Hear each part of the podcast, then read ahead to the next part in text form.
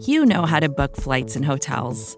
All you're missing is a tool to help you plan that unbelievable travel experience. That's why you need Viator. Book guided tours, excursions, and more in one place. There are over 300,000 travel experiences to choose from, so you can find something for everyone. And Viator offers free cancellation and 24 7 customer support for worry free travel. Download the Viator app now and use code Viator10 for 10% off your first booking in the app. Find travel experiences for you. Do more with Viator.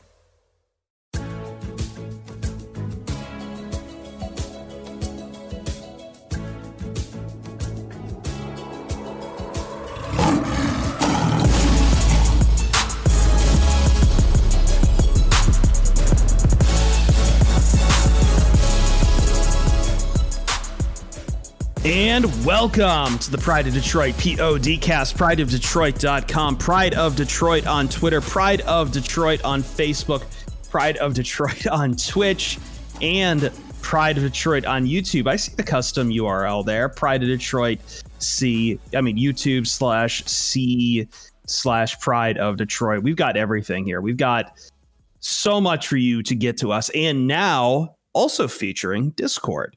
Uh, if you're on Twitch, you can type in exclamation point discord. In the description of this podcast we will be putting the discord link. It's an invite. It's permanent. You can join us. What is discord? Discord is a chat room. It's a server with voice chat with text chat. We have overhauled our discord. A lot more people are in here now. It has become a big haven. I know some people have talked about the comments on P- on pride of detroit kind of changed software over the past few week uh, over the past few months excuse me uh, discord's our way to try to have more talk with you guys. It is constant. I am always in there. I love being in there and we've had some great conversation uh, over the last few weeks in discord. So by all means we're now on discord. Official join us on freaking discord. And who am i? I'm chris Perfett, the adequate host at chris Perfett, p-e-r F E T T. And mm-hmm. the man sitting right next to me virtually is Jeremy Reisman, the fearless leader at Detroit Online, who did his Macho Man Randy Savage impersonation probably a few weeks too early, considering who we are about to talk about on this podcast, which is the Lions hiring probably a, a coach very close to Randy Savage in Dan Campbell. Yeah, I'll have to I'll have to work on my PC principal uh impression between them. Maybe maybe in our next charity drive I'll do a PC principal PC principal yeah. cosplay. Go, we'll see. Just going South Park now. Yeah, PC principal. That seems to be what everyone's photoshopping now. The memes are back. This is why I love this hire, but we'll talk about that in a second. First off, the third man of this podcast, Ryan Matthews. At Ryan underscore POD. Ryan, who now owes me wings from Sweetwater, which is important. It is important, and I will pay if you ever make your way back to Michigan. Don't you ever bet on Lamar Jackson again. I will bet on Lamar Jackson every single time and I have an opportunity to bet on Lamar Jackson. That's the way this works. and I will keep collecting then. All right. Well, as I said, Dan Campbell is the reason we're here. Um, the meathead is the meathead regime begins now the uh, himbo regime, excuse me. That is the new term on the block, himbo.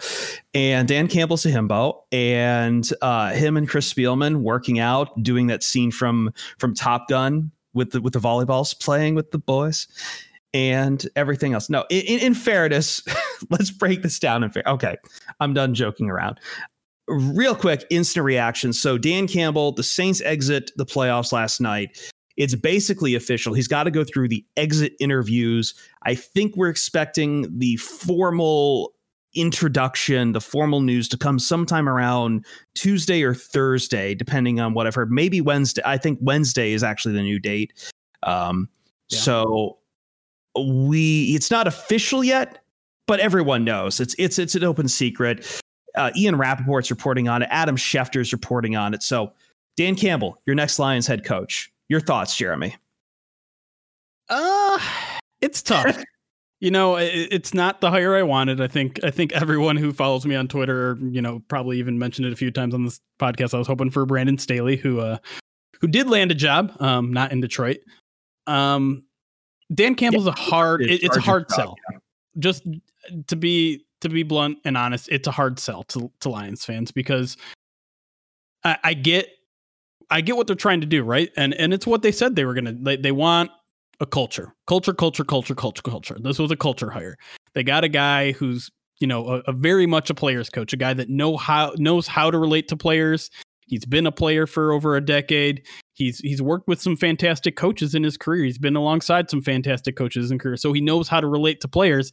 But it's hard to know because this has become such a strategic league about strategy. And we saw it on Sunday. We saw Andy Reid outcoach the hell out of out of you know into a, a conference championship appearance and we just know so little about Dan Campbell as a coach in terms of X's and O's. He's not a guy that that really does that sort of thing. He's a tight ends coach. He's an assistant head coach, which I think is just a title for like rah rah guy, essentially. Um, so I mean, I don't know. It we have to wait for the coordinator hires for me to really feel anything about this hiring. The the one thing I will say is it's it's un, it's an unconventional hire, right? Mm-hmm. I, I put this out on Twitter today. In terms of head coaches out there in their current position, there are only three that have never had either head coaching experience in their past, offensive coordinator, or defensive coordinator experience in their past. And I'm not, and here I'm I'm fudging the, the, numbers here a little bit by not including interim because obviously Dan Campbell had 12 games of interim head coach, but there are only three: John Harbaugh, Brian Flores, and Joe Judge. And even that feels like fudging the numbers a little bit because John Harbaugh and Joe Judge are both special teams coordinators. Um, so they've they've been kind of that coaching of a of an entire unit before. And then Brian Flores was essentially the defensive coordinator for the Patriots for a year, but didn't actually have the title. He was still calling the plays. So it's an unconventional hire. It's a wait and see approach, which isn't what I was. I mean, I was hoping for like, yes, I'm I'm in from from the get go, but overall, I'm just like, I don't know, maybe. Ryan, your thoughts? Uh, initially, it just seems like a huge overcorrection in the opposite direction from Matt Patricia. And it seems like the Lions took stock of everything that was going on with the head coaching search and they decided to head in the most opposite direction they could as Matt Patricia. They didn't look out uh, or they, they didn't seek out the offensive guru. They didn't seek out the next defensive genius. Instead, what they did is they found somebody who was quote unquote a player's coach and it seems like there are an awful lot of players that uh, that that testified to Dan Campbell as a leader, and that's what Detroit did with this hire. And it remains to be seen, as Jeremy said, what kind of staff he puts together. So it's really hard to thumb your nose at whether or not Dan Campbell will put the right people in place. But I think that there are a ton of question marks, and I think that there are enough reservations for fans to have about this hiring without having to drink the Kool Aid and just buy in for this being a, a home run hire or a, a, really good hire. I think in if we were to relate this or we were to hold this up next to the Brad Holmes hiring, I am significantly more disappointed in Detroit's hiring of of Dan or I mean they're they're reportedly hiring of Dan Campbell than than the Brad Holmes uh, hiring for sure. Am I going to be the voice of optimism here? Wow. This is a place I have not been before. I am cautiously optimistic on this. I understand the lack of experience. I understand that probably what's going to happen, and I think we'll talk about this later in the podcast. That the Lions kind of swung and missed on a few on a few guys out here. This this couldn't have been a first choice by any stretch of the imagination, unless unless things were really weird over in Allen Park. But I don't think that's right. But here's where it gets higher. Uh, here's where it gets interesting for me is that, as you guys say, it's an unconventional hire. And honestly, at this point, I am more than willing to try the unconventional hire, considering the Lions have done the conventional hire for a very long time, and those haven't worked out. Uh, one of the things I read this week was from a guy, Justis Mosqueda, who's a big Twitter, you know, big Twitter NFL guy. And he pointed this out. So I just wanted to read this. I'm just pulling up the tweet right now. So, uh, you know, he, he talked he kind of talked about how models in the NFL for who's going to be your next big coach have kind of evolved over time. And the line of it used to be that if you were around an elite quarterback, that meant you were coaching material and that team should go out and hire you. And it and it's it failed spectacularly like a million times over two decades. The, uh, the new model, however, as he points out, is, and I quote here, can their structure get to the Super Bowl without a star QB and take big swings on play action pass oriented coordinator?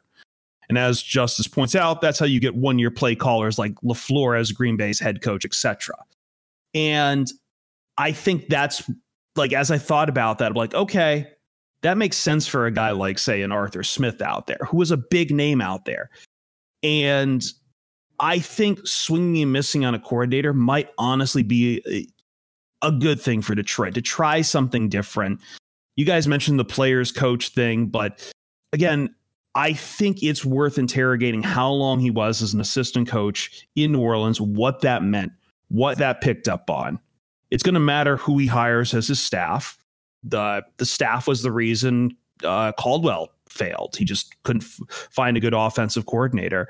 But I I don't know, man. Like this guy, not only is he uh, not only is he a players coach, he's a former Lion, and as I think what I like about him, just because of how close he is to being a former player, is that he understands what the suck has been. As I said, former Lion.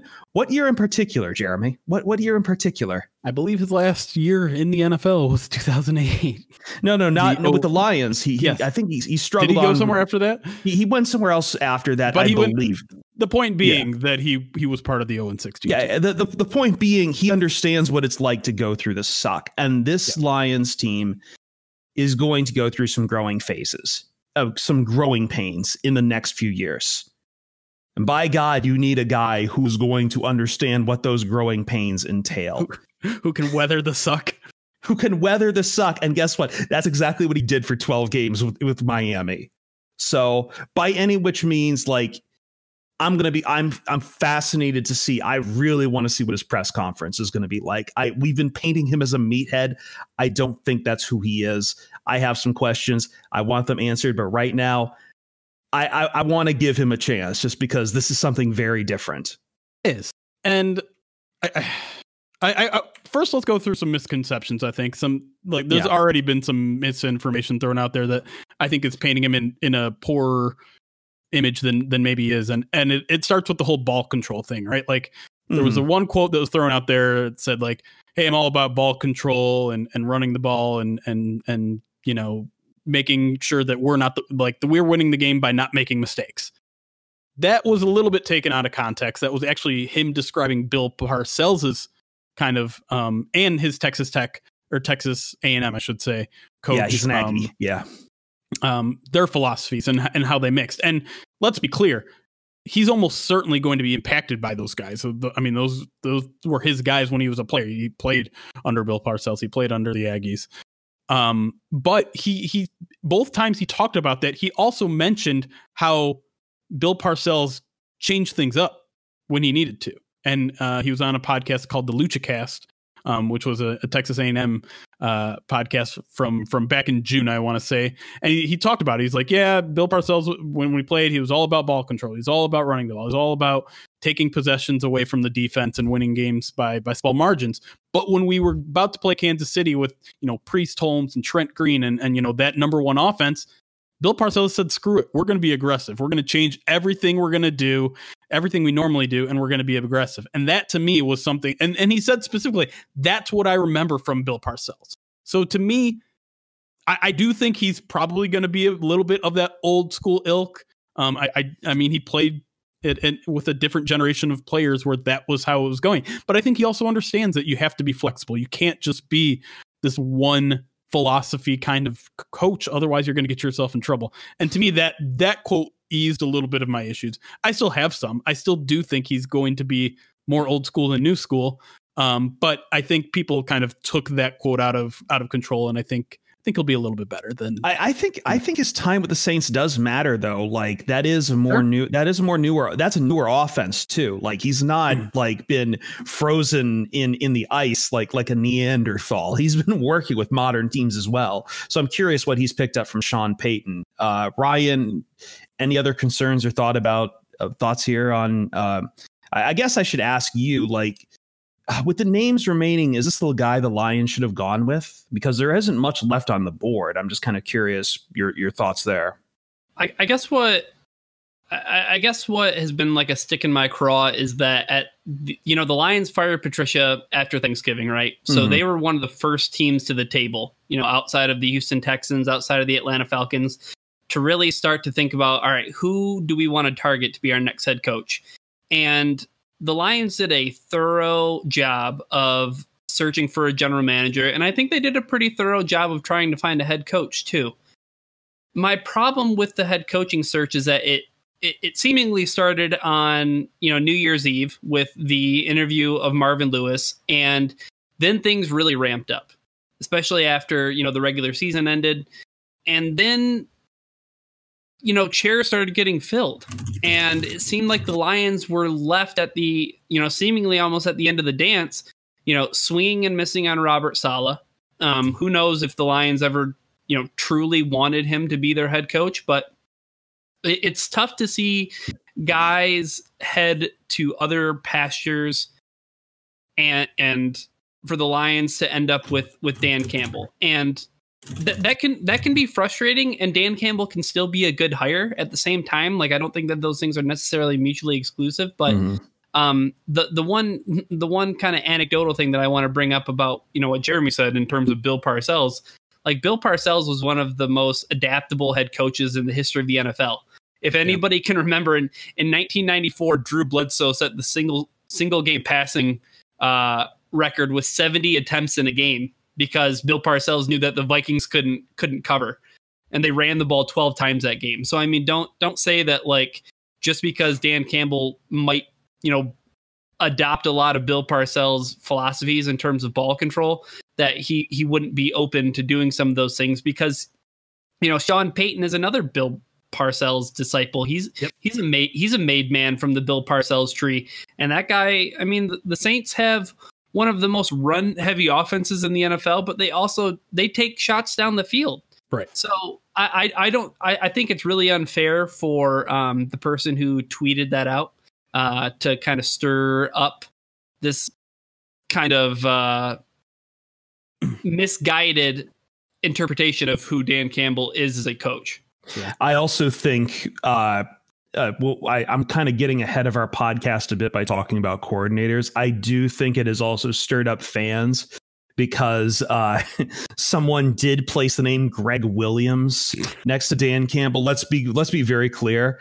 There was a one year overlap between Gregg Williams and Dan Campbell, and uh, but either way, it has sent just Lions fans into a massive tizzy. Just imagining that. But but to go back to like the the options that were on the table, I, th- I think you know, looking back on this, we'll all just wonder what happened with Robert Saleh, right? It seemed like a home yes. run hire. It seemed like, I mean, you, you got a, another guy who I think is, at least on the surface, a very good culture hire. A guy who, you know, again, understands the Lions. He he's he's been through the suck as a fan, so he probably can weather the suck as a as a coach. You'd imagine, um, because he went through it as a coach too in San Francisco a couple of years ago.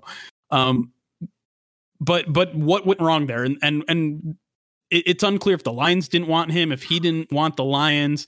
But it was clear after that first interview, like that was it. There was never a second interview scheduled. There, they never got aggressive. Something didn't happen. You know, we we we heard the reports that the interview didn't well. I saw Jeff Risdon throw out that maybe maybe his home field thing worked against him in that he didn't want to put his family through that, um, which I guess can make sense. Like if if things go rough, then suddenly it's it's bad for his family locally, and it it could put his like I don't know. I don't know if we'll ever know. Can, can I ask? Can I ask this then? Because sure. I, I, feel I feel like this is this is part of that. Did and I was wondering about this as Saleh took. And I mean, look, like we can talk about how good a job is and how good it isn't. But the fact is that he's going to the Jets. He's going to get his pick of basically who he wants to be the next quarterback. He's going to have a number two overall pick. He's got some pieces there to work with to rebuild a defense as he sees fit. I understand the and if you and if you make it work, it's New York, which I mean, I hate New York. I despise New York. I despise New York bias, but I mean that that part at least I understand. But I w- I want to ask you guys because that was the one thing that kept me going back to Saleh. right? Was Dearborn kid and I'm wondering if we fell, maybe fell too in love with that narrative with the narrative of this was this was the home this would have been the homecoming for Robert Saleh and it kind of blinded us to maybe either Saleh's own interest in the job or the Lions own interest in Saleh or maybe that it's it's it's made us kind of negative on other picks. It's possible but I don't know. I I even before I heard you know all the I got hyped up about all the the local connections I just I thought it made a lot of sense. You know, you're bringing in a, a really good defensive coordinator, um, a, a, guy who who did more than anyone with less this year. I think you know brought that 49ers defense to top 10 status despite having injuries all over the place. How many times have we said like, oh, you know what? If Trey Flowers was was, healthy the entire season, we, we would have been fine. If you know, whatever, go back to DeAndre Levy or whatever. Like it, it always excuses for injuries here in Detroit, especially on the defensive side of the ball. And here the 49ers are with, you know, half of their starters out for the entire year, and the 49ers had a, a top 10 defense. And sure, you know, we, we've had defensive gurus come in here and, and go, and, and it hasn't worked out. Um, but I don't know. I, I think Saleh's just, it, will remain a mystery until it's not, I guess. But yeah. Uh, the, the one thing I want to say, you know, beyond Saleh is that I have to say, like, if I'm looking across the NFL, I'm not really excited about a lot of these coaches that were were hired, to be completely honest. And and it, some of the landscape has kind of surprised me. Like Urban Meyer, I didn't want that to happen. I don't think the Jaguars necessarily did a good job going through their coaching search. Yeah, that screams like Meyer or bust.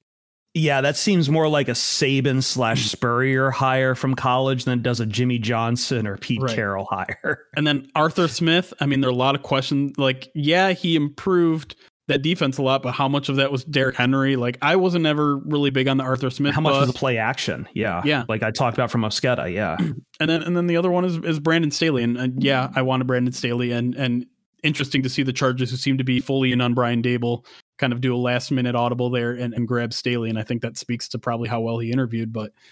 I don't know. I mean, there is it, the thing is like I would I kind of had put my eggs in in Saleh or Staley or bust, um, and so yeah, I'm not thrilled about Campbell, but I, I I'm not so sure they missed out on their favorite candidate. I don't think they did. I think they fell in love with Campbell the first time they inter- they haven't interviewed anyone else a second time. Let's be clear, like they haven't yeah. even they they had a, the set the second interview with Arthur Smith that got canceled. That was that was the only indication that there was anyone else that they were seriously interested in. So maybe they lost out on Arthur Smith. But I think if if they did miss out on anyone, it was him and him alone. I think Dan Campbell might have been their guy. Yeah, like the only thing that's maybe interesting is that again, Marvin Lewis and Todd Bowles kind of on the sidelines. It sounds like Todd Bowles is getting some more interviews though. Ryan, um, your thoughts on on like where this stands the landscape?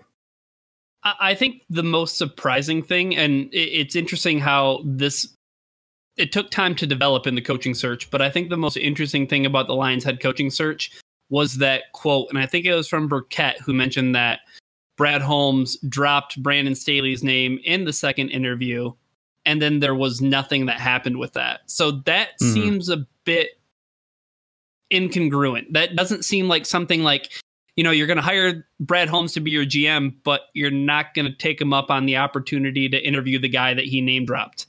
So uh, there, there has to be some kind of missing link there. There has to be some. There had to been some kind of understanding with Brad Holmes, like to a certain extent that like you know we're really interested in this Dan Campbell guy and and and you know Brad Holmes had to have been on board in in some capacity. Don't you imagine that, especially for uh, a leadership group like the Lions who who preach unity and and you know communication as the hallmarks of of this search for a GM and a head coach?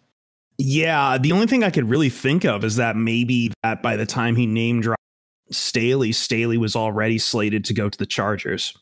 And as someone kind of wryly pointed out to me the other night when I was uh, working on my other job, like the the benefit for Staley is he doesn't need to pack up his family and move.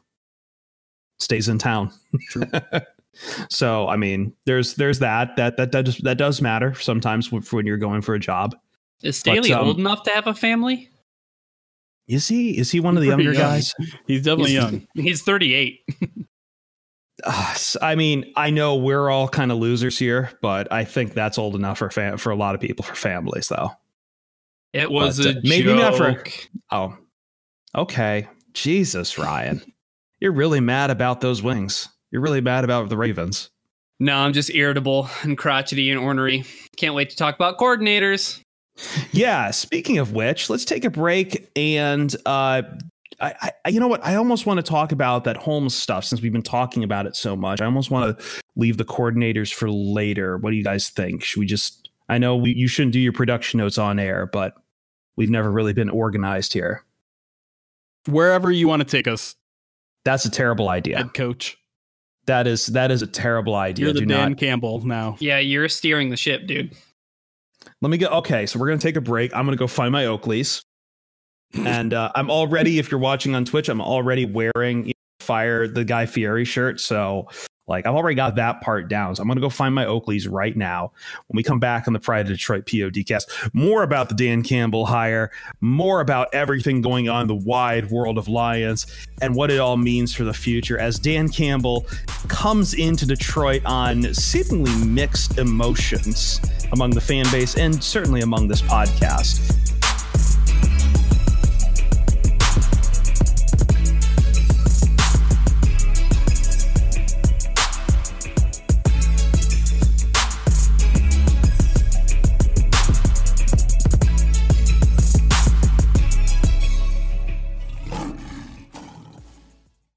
Welcome back, Pride of Detroit PODcast. As we roll along here, Dan Campbell is coach. Lions have fully assembled squad now.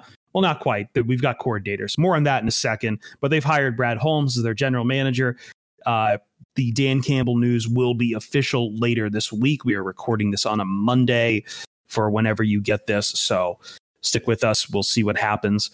Uh, I did mention coordinators just five seconds ago and that seems to be the big topic on on two different points, Jer- uh, Jeremy Ryan. One is that Dan Campbell himself doesn't have any coordinator experience. He was basically a tight ends coach for about four years. Suddenly, Joe Philbin gets uh, defenestrated, and he is asked to carry that team for 12 games and carry it. It does. Joe Philbin, I think, had a one and three record in 2015. The Dolphins finished that year six and 10, so he picked up five wins for the Dolphins there. And then he goes straight from there to New Orleans, where for the past five seasons, he's been both the tight ends coach and the assistant to Sean Payton. Which I think I, I think that that second part is important, and I think that's why we're going to try to get a Saints guest in the next couple of weeks to talk about what that all entailed when he was in, and I'm sure we'll hear about it from Dan Campbell himself. But before we get into who's going to be on his coordinator staff again like i, I do i do want to I, I am curious like what that impacts him as not being a coordinator. Obviously a lot of fans don't like that he hasn't been a coordinator but i think the more practical question is, is that it does put a lot more pressure on him to hire a good staff because he does need coordinators that will come out there and do and probably handle a lot of the x's and o's and it it I mean again yeah, they need all of them. And again, as I said, staff is everything sometimes. That's what like a lot of people disagreed over how good or how bad the Jim Caldwell era was, but what absolutely killed Jim Caldwell 100% his inability to hire a good offensive coordinator. He leaned on Joe Lombardi and Jim Bob Cooter. But not having a good coordinator there like it didn't it didn't matter that that Caldwell himself had an offensive background. It just he, him not having a good coordinator there just ultimately tanks whatever your plans are. So, uh, how much pressure is on him there, Jeremy? I mean, all the pressure. I think I think that's the prime source of everyone's anxiety about this hire is that we don't know what this team is going to look like. We don't know what scheme they're going to run. We don't know what offensive philosophies they're going to have. Any of that stuff. And like you said, this you know Campbell isn't a guy that's been around the league for a long time. He, he's he's playing career is, is, is barely a decade old, and so there's questions about you know his ability to to to find a good offensive coordinator, his ability to hire a good offensive coordinator, defensive coordinator. How many connections does he have? Sure, he has connect. I mean, there, there's still some coaches around from his playing days, and maybe that connection helps him uh, bring in a guy. But it, it, remains to be seen whether he can bring in a good staff. And since there's been so few leaks about who those coordinators are, people are scared and understandable. I mean, that's my main source of anxiety right now about this hire is I don't know where this is going to go. I don't know where this whole thing is going right now. All I know is that we got a rah rah guy as a head coach, and, and that's a good start. but it's it's not even half the battle in my opinion. I think strategy is, is today's NFL, and so there's there's a lot of you know anxiety around that, and and then I think the other thing is too like okay, and, and again like this is this is maybe thinking too too much in advance, but you know you get some guys in place that you like. Well, what if what if that guy's really really good at his job and it's gone? I mean, it could be as soon as next. I mean, we saw Brandon Staley go after one year of coordinator, and then suddenly you're back like if Staley's gone or you know whoever the offensive coordinator, defensive coordinator is gone, can Dan Campbell take that unit over? Does he have the football smarts to take it over in the interim? Or find a new guy that can run a similar system? Or, you know, does he have a, a will he be able to draw a deep enough staff where if the Lions lose an offensive coordinator, they lose a defensive coordinator, they can promote from within? And again, that's thinking a little too far down the line. If we have an offensive coordinator, defensive coordinator that's good enough to be a head coach somewhere else, well, something must be going right. But yeah, we should be in the playoffs of that if that's happening. That's always right. been my pushback to that argument is. And by the way, at that point, you're probably attracting enough people to come take over that job too. You know, probably maybe. But I, I think my overall point is just like I I feel a little more comfortable if there was a guy that I knew could could run the offense, could run the defense, like knows what they're doing on at least one side of the ball while they're there. And I'm not sure Dan Campbell is that guy. I th- I think what uh, I mean, we'll never be privy to exactly what happened in those interviews, but that had to have been a serious serious point of uh, interrogation. Like right. it has to be like Dan Campbell. Like, can you put together a staff? And he had to have had names. He had to have had names. There's yeah, no way. There's no way that he you know gets this job without having names. So um, I agree with you, Jeremy. The the other the other point that I do want to make is that while it would be a really good thing if the Lions offensive coordinator is being poached after a year or their defensive coordinator is getting poached after a year, it's also on Dan Campbell to develop a staff. And um, like you said, to be able to promote from within. So all of that stuff notwithstanding, I mean, the guy doesn't even have coordinators yet. So I, I don't even I don't even think it's fair, like you said, to, to take this discussion to to that point yet. Do we want to talk yeah, about some I, candidates? it it, it feels premature, but yes, I I I do want to talk some candidates. This is what I mean. Like this is I I uh, understand where Ryan's coming from. It's like the guy hasn't even been officially hired yet, and we're sitting here wondering like, well, how, how the hell is he going to put together a staff? I also hmm. think that people well, no, we're, kind we're wondering yeah. we're openly openly wondering how is he going to replace his offensive coordinator? How is he going to replace his defensive yeah. coordinator? It's like the guy hasn't even been hired. we're put I think some fans are putting it way ahead of every year. But like I think that would be true of any coach too. Any coach is going to get poached in this day and age in the league. Um and I also think too Ryan like and and please answer this, but like I think some people are dismissing how many connections maybe he made when he was he's been with us again. He's been with the Saints for five years with with a very stable organization under Sean Payton. Like he must have known some people through there. Absolutely, and and to be named an assistant, to be named an assistant coach, I think under Sean Payton should speak volumes because yes. you really need to understand like Sean Payton's connections you know, Sean Payton was Bill Parcells' offensive coordinator in Dallas. Like, Sean Payton is a made man in the NFL. And I think if you're mm-hmm. close enough to Sean Payton, and let's not let's not also forget that the first free agent that signed with the Dallas Cowboys when Bill Parcells was a head coach was Dan Campbell. So uh, there's there's some very interesting tea leaves to be read there, and there's a lot of uh, there's a lot of speculation you can you can do with that but I don't think it can be understated. And and one thing I think I, I yeah. before we get into some names, one thing to kind of maybe keep in your back of mind um, when we look at maybe some of the Saints guys he might be poaching, this might be a pretty good jumping off point for a lot of the people in that Saints organization, right? They they they just witnessed an end of an era. There, yeah, I, I, saw people were lip reading. Uh, Drew Brees went to Jameis Winston and said, "This is your team now." according. All right, then I, abandoned ship. You haven't heard that? Abandoned ship. Yes. Depending how you feel about Jameis Winston, but that's the point. A massive sea change is coming to the Saints. Ma- fear, uncertainty, doubt in New Orleans about what the future entails, even if Sean Payton will still be there. So yeah. And I was going through some of his uh, you know, guys he knew on that aborted 2015 run after Joe Philbin was shown the door too. So uh, plenty of names to talk about there. But one last point about Ryan's note there, and this is me being a little cheeky, is that everything I'm hearing basically is that Dan Campbell, the inheritor to the legacy of Bill Parcells. Hell yeah, brother. I, All right. Let, us let's start. let's, let's get into start, the names. Yeah, go yeah, ahead, Ryan. Let, let's start coordinator talk by by scratching one guy's name off the list, right? Uh, Do it.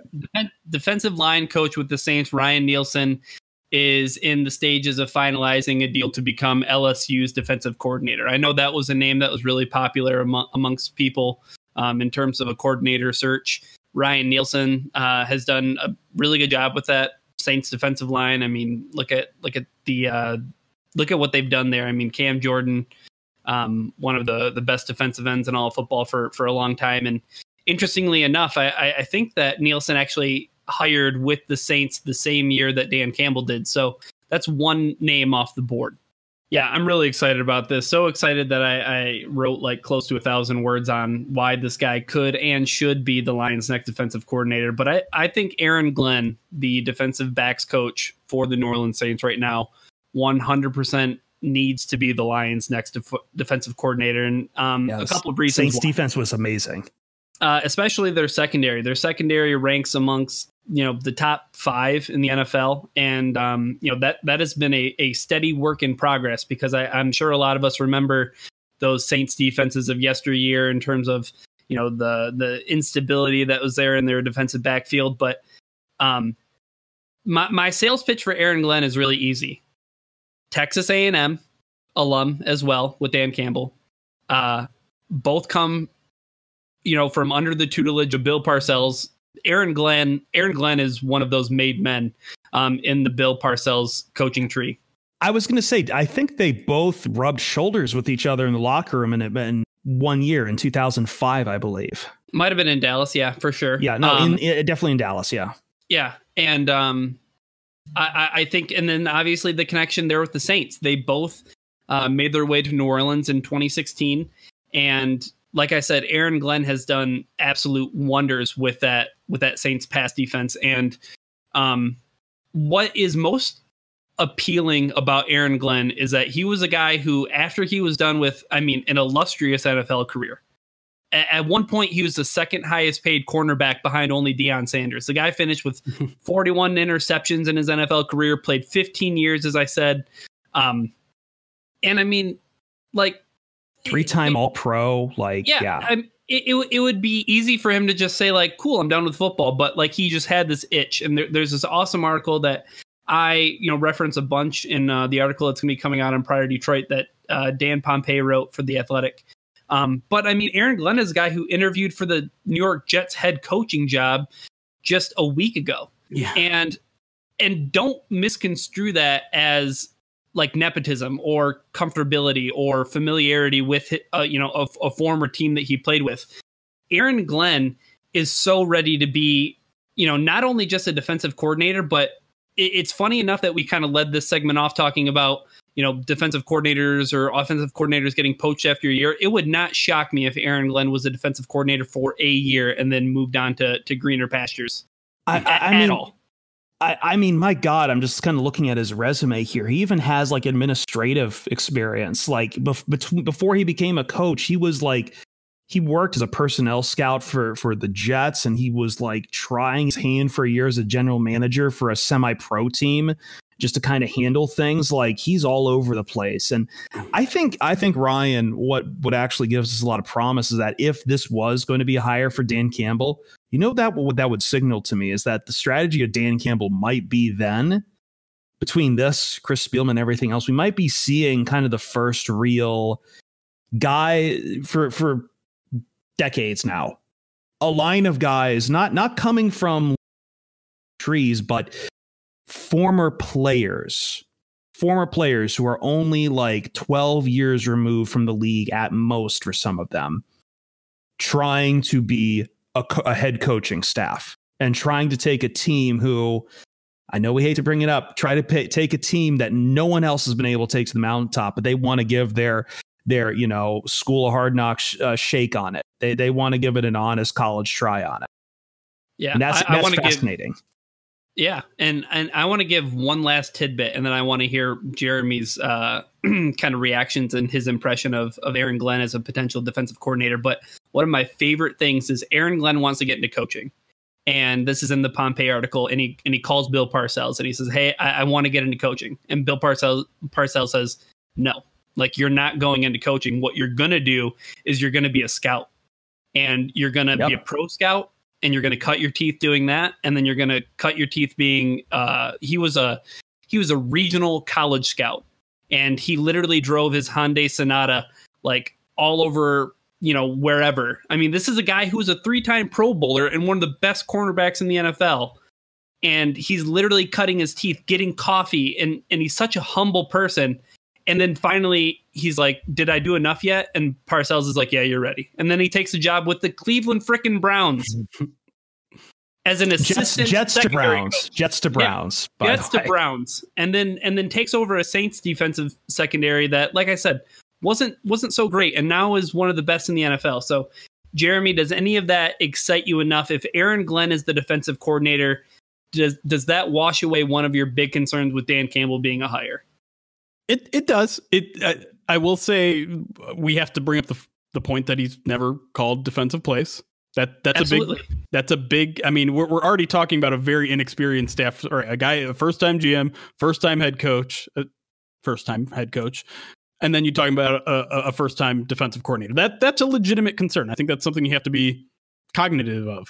Um, but there are a ton of things to like about Aaron Glenn. You mentioned a bunch of them. It's also worth mentioning he he got a defensive coordinator interview last year with the Giants. This this is a guy who absolutely has a future in the NFL as a defensive coordinator at least. I'm I'm 100% with you there. The Lions might want to go a more experienced route, especially since they've said this entire process they want to get more experience and they haven't yet. But again, this this is this would go a lot of ways to assuage some of my fears in that you're getting a defensive backs coach for your defensive coordinator, which tells me again, you're worried maybe a little bit more about the passing game than the run game, which is what you should be. You're getting a defensive backs coach for a very young secondary that you have right now in Jeff Okudah, Amani Oruwariye, even Tracy Walker, and and and and I, I don't know what you what you do with the rest of the the, the secondary there, but those are guys that are definitely going to benefit from having Aaron Glenn as your as your defensive coordinator. So overall, I'm for it, but you do have to consider that you're putting in another up and comer, but not you know proven experience at at a very key position on the staff. Counter- Maybe when they said, "Oh yeah, go ahead, Ryan." Counterpoint to hiring a veteran defensive coordinator, Paul Pasqualoni. Mm. All right, you don't have to be that veteran though. All right, just, just knives out, Ryan. Uh, maybe when they were talking about experience, maybe when the Lions were talking about experience, maybe they meant experience as being an NFL player versus versus a head versus a head coach who peaked playing at Rensselaer Polytechnic. I, I, Um, I, I think it's a really good point that you bring up, Chris, because I mean, it, I don't think it can be understated how how much Chris Spielman clearly has to do with this this search. Like Dan Yeah, Campbell, I- and, we, and we talked about it on, on the other podcast. Um, We that joked did, about but, it. Like we Yeah. joked We- about it. We but joked like, about it, but I think it's serious. It's not. It's not Spielman looking at Campbell's guns and saying you're hired. But I think there is a bit of brotherhood of NFL going on here. Guys are seeing because we see a lot of foreign players who are trying to you know cut their teeth now in the NFL, and we've kind of seen it in other sports where the line between coach and player has kind of shrunk, but it hasn't really hit the NFL yet. This might be it. better than guys being dudes.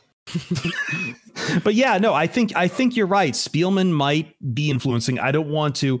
That I, I'm really curious to see what happens in the next week or so when they do the introductory when they do the introductory press conference when they when they uh, talk about how the search and how much Spielman was involved. I think that's important. Uh, we're over a bit, but I do want to give a little bit of time to Darrell Bevell. Um, Do you do either of you guys think there is a chance that he is retained, maybe as you say, as being that veteran voice to maybe bridge the gap between old and new?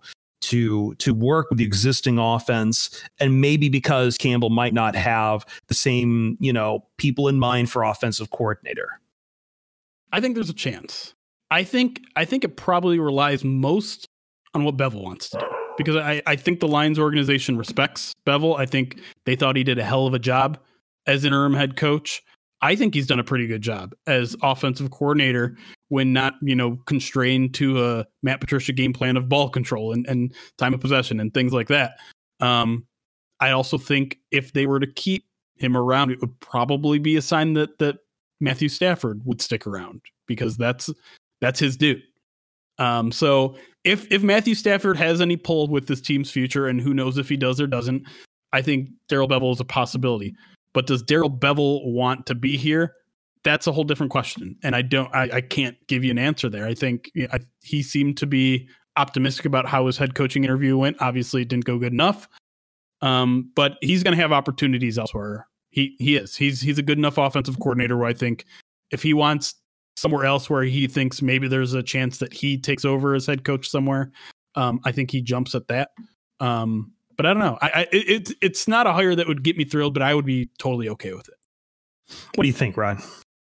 Yeah, I'm, I'm with Jeremy. I think I think the biggest thing to understand is that Darrell Bevell was the head coach for a very brief period of time, interviewed for the head coaching job, and then did not get it. So he would have to go back to being the offensive coordinator. Awkward, right? That's a that's a bit weird. Um, so we don't usually I, get to see that. We don't usually see that in the NFL.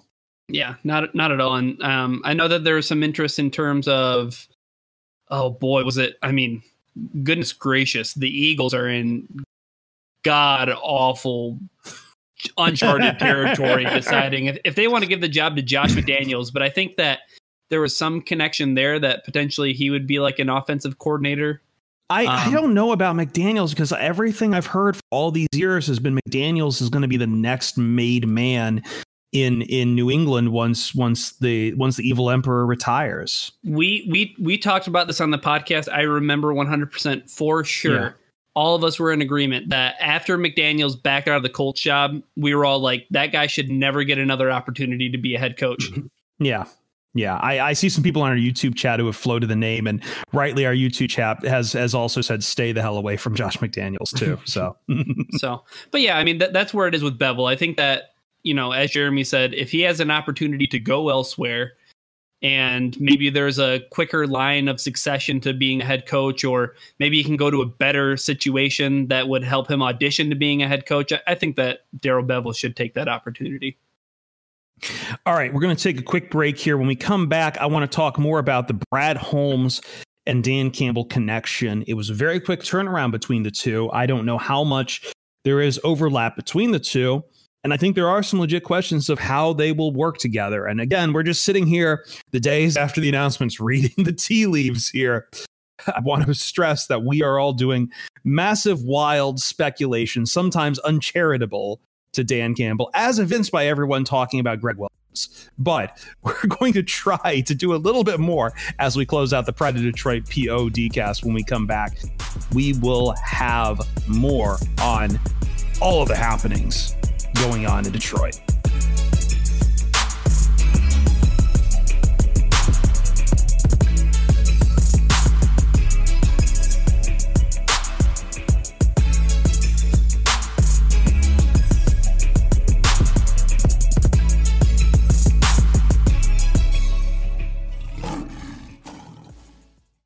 Wrapping up the Pride of Detroit POD cast here. Myself, Jeremy Reisman, Ryan Matthews, the Rock God, all sitting here to talk about Dan Campbell, your new head coach in charge of the Swole Lions.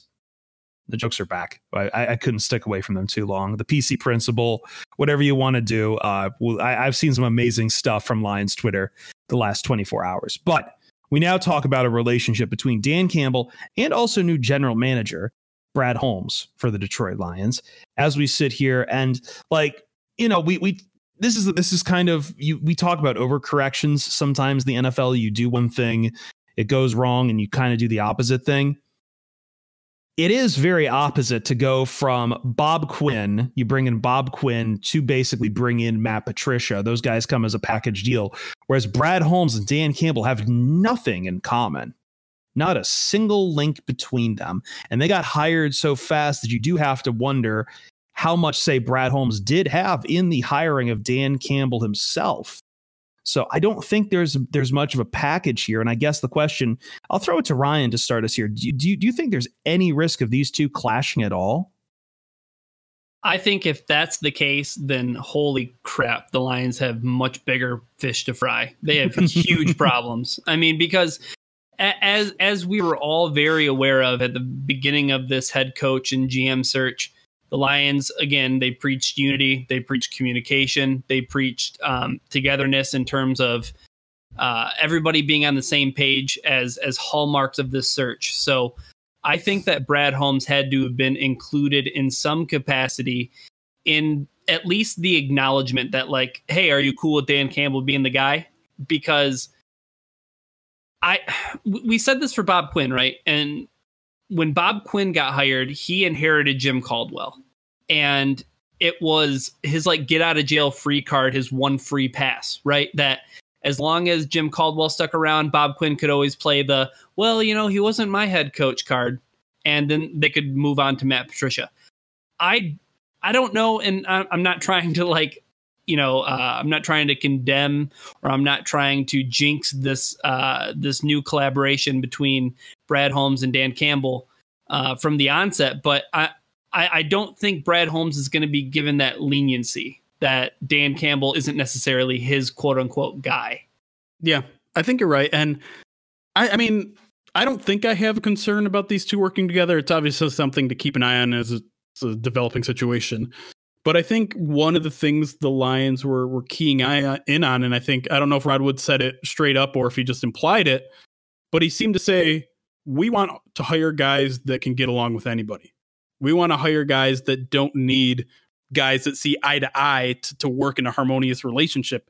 And everything we've heard about Brad Holmes is that guy. He's he's extremely personable. The way he rose up the ranks from a PR guy to a scout to where he is today was all about him creating relationships and and, and keeping relationships. And so on his end, I think I'm I'm not concerned about it at all. I think he'll be able to work together with with uh, Dan Campbell with without any sort of issues. Dan Campbell is kind of an unknown commodity, but he's even spoken about leadership and and and the ability to connect to different people. This this might not be directly related to you know a working relationship, but I thought one of the most interesting quotes to go back to that LuchaCast podcast. Um, he was talking about re- relating to players today as opposed to ones during his era because it's different these guys are a little more outspoken these guys are a little more confident maybe whereas you know back in the day it was you do as you're told or you're out of here it's not like that anymore. And so I, I to see him be able to not only notice that but adjust to it and say you know what? It's my job. If, if a guy is, is causing a stink figure out why he's causing a stink and fix it. Um, instead of saying like get out of here. And so that that to me shows that maybe he's able to to work with a lot of different kind of people and that that's encouraging. But it is it is interesting and i think you, you do have a point there. A lot of a lot of this coaching and gm searches all all seems to be about overcorrection right dan campbell while he's he's definitely an intense guy maybe like matt patricia is he's also a guy like i said that i think can build and, and strengthen relationships with players. Brad holmes is a guy that that's analytic that's that again isn't tied to the head coach.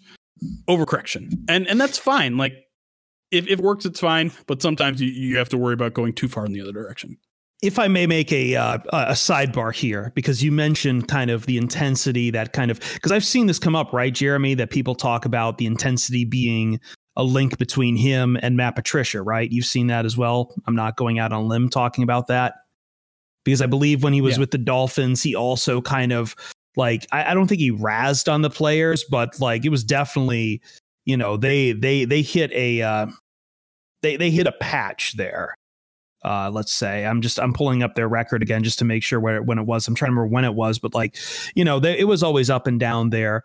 But I will say this from what I understand because I think someone posted in our Discord and I, I watched it. The uh, Dave Wannstedt went on with uh, with uh, Colin Cowherd and talked about you know Dan Campbell and his his time there and but he one of the things was you were he was talking about how he's holding himself responsible as well that he was fighting with his guys and not just you know not not really like creating an adversity there. It's it's very much so just trying to get you know get in each other's head and kind kind of like what players do on the sidelines. And again i have to make that kind of comparison there. I have to I have to make the differences between Patricia and Campbell very clear in this regard. Is that Dan Campbell again was a player in the NFL up until 2009, played for a lot of teams through the suck, and got out there, stuck through it. And when he was a coach in in in Miami, just kind of he held him, and that was one of the things Wannstedt said said too, is like he held himself accountable too. Mm-hmm very strictly, very, very strictly. And players see that and they now compare that to a guy whose playing career peaked at Rensselaer Polytechnic University, Rensselaer Polytechnic Institute, when was with one team his entire career and yelled at guys for being on social media when he himself is, is showing up 30 minutes late. Not and, the same. And, and he never went through adversity. Dan Campbell's no. been through adversity. Probably one of the biggest adversities any yeah. player's faced. Yeah, with the with the Lions itself. Yeah, and, and if anybody wants to get on the grit train, Dan Campbell has to be your guy. He was a blocking tight end. Yeah. yes. Fair enough. Like you're you're asked to asked to wear and speak asked to wear a lot of different hats there. And again, playing for some pretty hard nosed uh, coaches in there too. Like we talked enough about Parcells on this on this podcast as well, and I'd have to stress again Bill Parcells and and to work with some hard nosed guys like Sean Payton as well. So, um, one more note here as we wrap up. Uh, going back to Brad Holmes' side of things, that there was the report, Jeremy, you published this on Monday that Brad Holmes is he's got bull plans for the rosters, but Mike Disner is going to handle a lot of the operation side of things, which means Brad Holmes is going to focus on the roster. Now, for a guy who has a background as a director of college scouting, that sounds beyond ideal to me. That's what like we, we've talked about how precarious, how tenuous the Lions situation is teetering on this verge of a quasi rebuild that uh, I, I it, it does help me to hear that your general manager is going to be very roster focused right now. Yeah, I think this is a huge move, a very, very underrated move, and it's why I, I felt the need to post it. And, and to be clear, this is Albert Breer's reporting, so it isn't the Lions officially going out and saying, "Hey, Mike Disner is suddenly going to have this kind of increased role where he's dealing with all, you know, nutrition and, and weight room and and all the kind of like business but still football related side stuff. But I think one of the biggest questions we had during this entire process was how was the front office going to be shaped? What role is Rod Wood going to play? What role is Chris Spielman going to play? What role is the GM going to play? What role is some of the guys that are in here? And this provides a little clarity, and I think it makes a ton of sense. Like you essentially have now Mike Disner in the role that everyone was afraid that Rod Wood was in, which is the football business side of stuff, where it's still technically business, but it's also very much involved with with the football side of things. So that part is taken care of by Mike Disner, who, if you don't know, has kind of been the salary cap guy for a long time. Um, so this is a new role for him, and, and maybe that'll give you some consternation, whatever. Um, but it, it, it, I think the key there is also just Brad Holmes. You're you focus on finding talent because that's what you're good at. Don't worry about all of that other stuff. Maybe we'll incorporate that into your job once you're you're sitting comfortable and and you're you're hitting on all these third round picks. But for now, just do what you do. And there's still some questions, right? Like there's still some questions about who's going to be pro personnel, right? The Lions have a guy, director of pro personnel, uh, Rob Lohman. He's a guy that was involved in in kind of the general manager search. So you have to think maybe he sticks around. Maybe that's what they do. Maybe they don't shake up the scouting department right away uh, in general um, with Brad Holmes, you know, just let him be comfortable with with who they got and develop his own scheme. Because listen, like all these talks about you know uh, the Rams and their their crazy innovative, you know, data driven scouting, all that sort of stuff. It's not going to come right away. He's not going to come in and have it all in place and be ready by April's draft. That's just not realistic. So he's going to have to deal with some of the leftover staff, and that's not necessarily a bad thing. Which, by the way, too, we just got news today on Monday that the draft is, I mean, the, the, the lead up to the draft is going to be different because there's not going to be a combine. Yeah, like the NFL's the NFL's calling it still the NFL combine, but there's basically no combine in Indianapolis. It's basically going to be a b- bunch of virtual meetings, virtual psych tests, which means that hopefully someone leaks a Zoom to us of someone taking the Wonderlic but it's basically going to be a bunch pro of people days. zooming in and skyping in to everyone's pro days on different college campuses. Yep. That's going to impact that's going to impact how people see a lot of these guys going towards the draft. Yeah, and so it's going to be. I mean, Brad Holmes has his work cut out for him in his very first draft, and you know, I think we'll we'll probably look back on this draft, and, and a lot of people judge him on his first draft. But I think I think you have to wait. This is going to be a long process of, of overturning the scouting department. Um, he might not, and, and again, he might choose not to. I think the Lions have a lot of those guys in the front office in which they trust, and I, I don't think that's necessarily a bad thing because it was, you know, it was Bob Quinn and Matt Patricia's very specific vision that they were building towards. We don't know if they can't build towards something else because a lot of those guys have been around for decades, like well, well before the Boston boys were here. So um, I think I think you won't see that much turnover. It'll just it be interesting to see how the restructuring goes. And so far, so far, so far, so good with Disner. How much of Brad Holmes' quote unquote bold plan do you think includes Matthew Stafford? That's the million dollar question, isn't it? Yeah and, and, to be clear, again, let me let me just pull the direct quote from Albert Breer. Um, he was talking about Holmes's interview and how he knocked it out of the park. And at one point, he says, "One by one, Holmes calmly and logically knocked out those. Then he gave a cutting, honest assessment of the Lions roster and a bold plan for what he'd do if he landed the job." Mm, spicy. I, I think everyone's everyone's mind immediately goes to Matthew Stafford, right? Like that's the boldest thing you could do is trade away your franchise quarterback. Um, I don't, I, I don't know. It, it's it's obviously all speculation there. I don't know what else bold you could do other than like cut everyone on defense, and that's not even that bold. It's like ninety percent of those guys probably deserve it. Yeah, yeah. The fans would be like, absolutely, just just keep Romeo Okwara and everyone our, yeah. our, our chat says bold would be keeping Tavai. Jesus, we're dogging on some guys. That's not the kind of bold I, I would like, but I, I, think that it would almost even be considered bold. And, and hear me out on this. What if Brad Holmes decides to maybe go quarterback at number seven? Like that might be a bold plan to to you know outline the line and say, hey, like I, I like the situation we have right now with Stafford. However, you know, in order for me to get things rolling and headed in the right direction, maybe we need to depart from from the old and and, and get in get in somebody new under center. I mean, that can be considered a bold plan. I I don't know. The word bold just opens up Pandora's box for all these, you know, different uh I guess like choose your own adventure GM paths. And, and the, know, yeah, sorry. I, I was gonna say like I two notes from me on that. Well, I'll save one Jeremy do his, and I'll leave you guys my final note as we wrap up the podcast. I don't know, like I think it's to get a quarterback in this draft. How hungry some teams are, you might have to move up from seven, which I know Jeremy does not like moving up in the draft at all, and I I understand that it's a lot of value lost to move up in the draft, but. I mean, if a new quarterback is in the cards, like you're going to be paying to get up there because Jacksonville's up there, Jets are up there, obviously, but then Atlanta Philadelphia, both those teams might be hungry for quarterbacks, and who knows wants who wants to trade up their way too.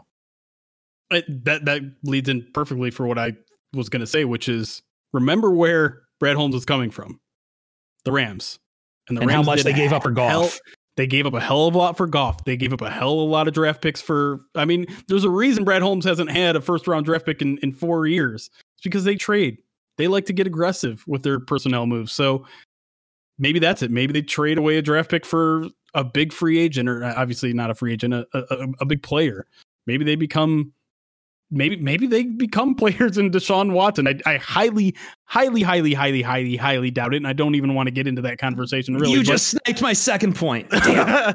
you just Sorry. sniped it. You just sniped but yeah, it. I mean, uh, we've if if he follows what Les Snead did in in Los Angeles, he's not going to be afraid to use draft capital. Period whether it means going up or going down. And so that that brings excitement. But you're right, I don't like trading up as much as I like trading down. And, and the Rams did some plenty plenty of trading down as well. Let's let's be clear. But um, perhaps perhaps we see them get a little more aggressive and maybe trade on draft day with a team that isn't the New England Patriots. That would be pretty cool, right?